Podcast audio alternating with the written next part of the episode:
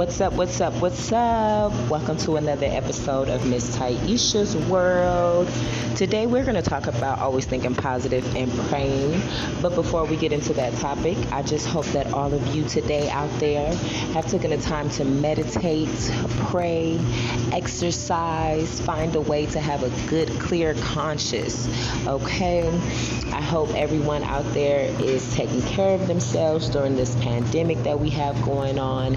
And I just really hope and pray that all of you guys, you know what I mean, are just loving on yourselves and loving on other people that love you.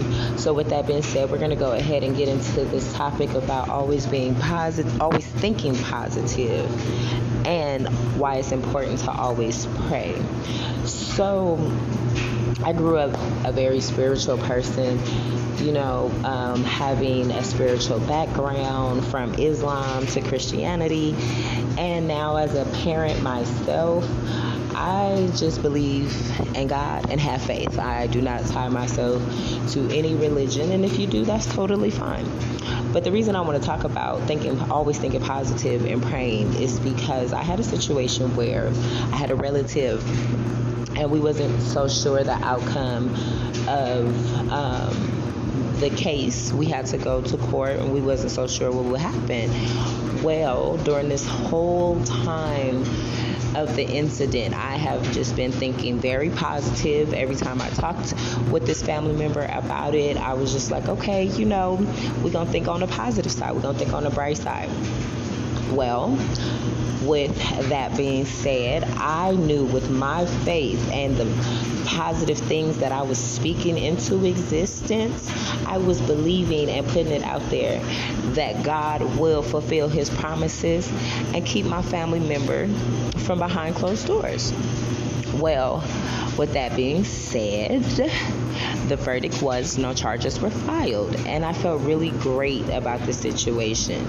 You know, as much as I knew there were, you know, moments of doubt, there were moments of, you know, how is it really going to be? You know, is God listening to me? You know, I did have those moments, you know, as I'm pretty sure we all do. However, I didn't, I did not let the negativity stay at the forefront of my mind. I let the positivity stay at the forefront of my mind, you know, and I continue to put my prayers up. So that's why I enjoy and really hold dear to my heart when blessings go up, when prayers go up, blessings come down. I, I really do hold that dear to my heart, that statement there, you know, because it's true. You know, if you if you pray, you know, and you put positive energy out there, you know, and positive vibes, you know what I mean, and you call out to your ancestors, to your God, whoever it may be, you put that positive energy out there, it's going to be reciprocated.